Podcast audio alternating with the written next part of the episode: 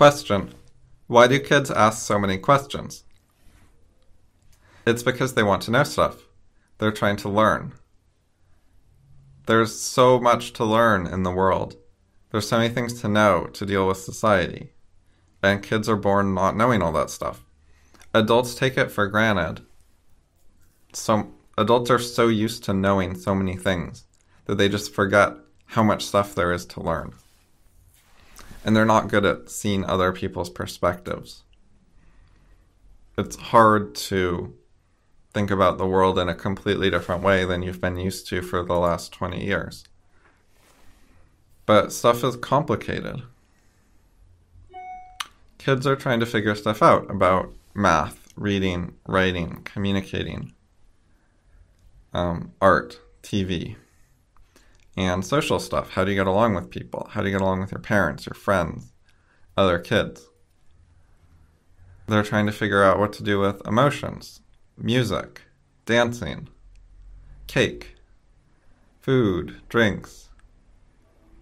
I mean, they have trouble with like the bathroom. They have to learn how to use the potty.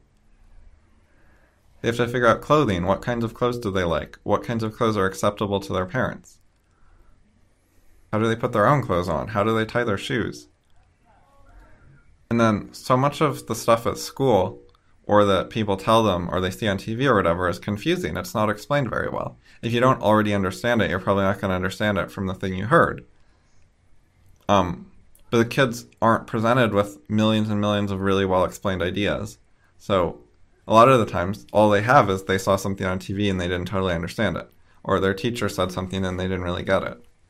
So they have to ask questions.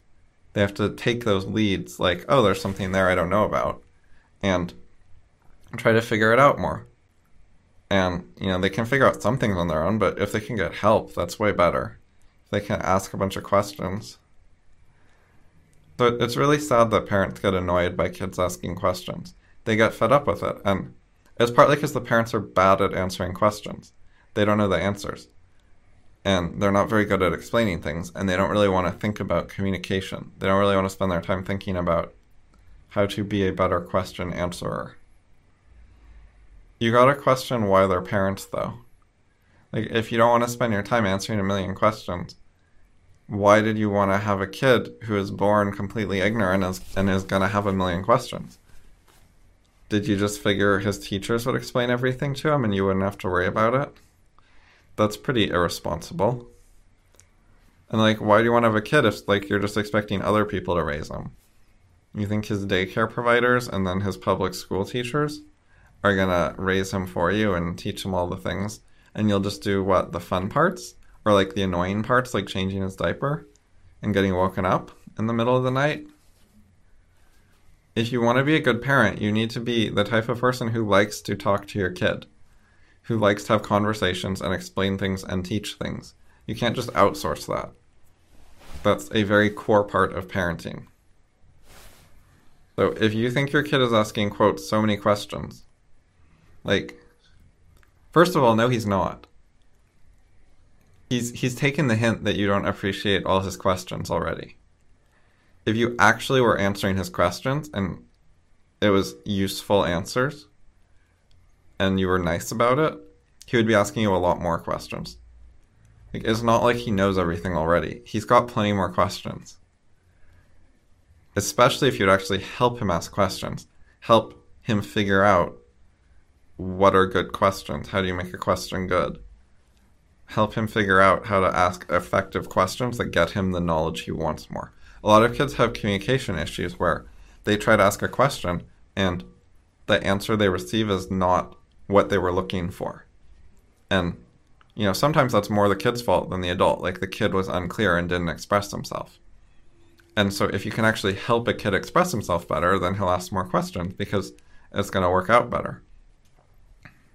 And people don't do a great job with that. They don't know how. They haven't really thought about it. Asking lots of questions is a good thing. Curiosity is a good thing. It's good when people are actually interested in stuff and they want to know things. That's something that's sadly lacking in a lot of adults.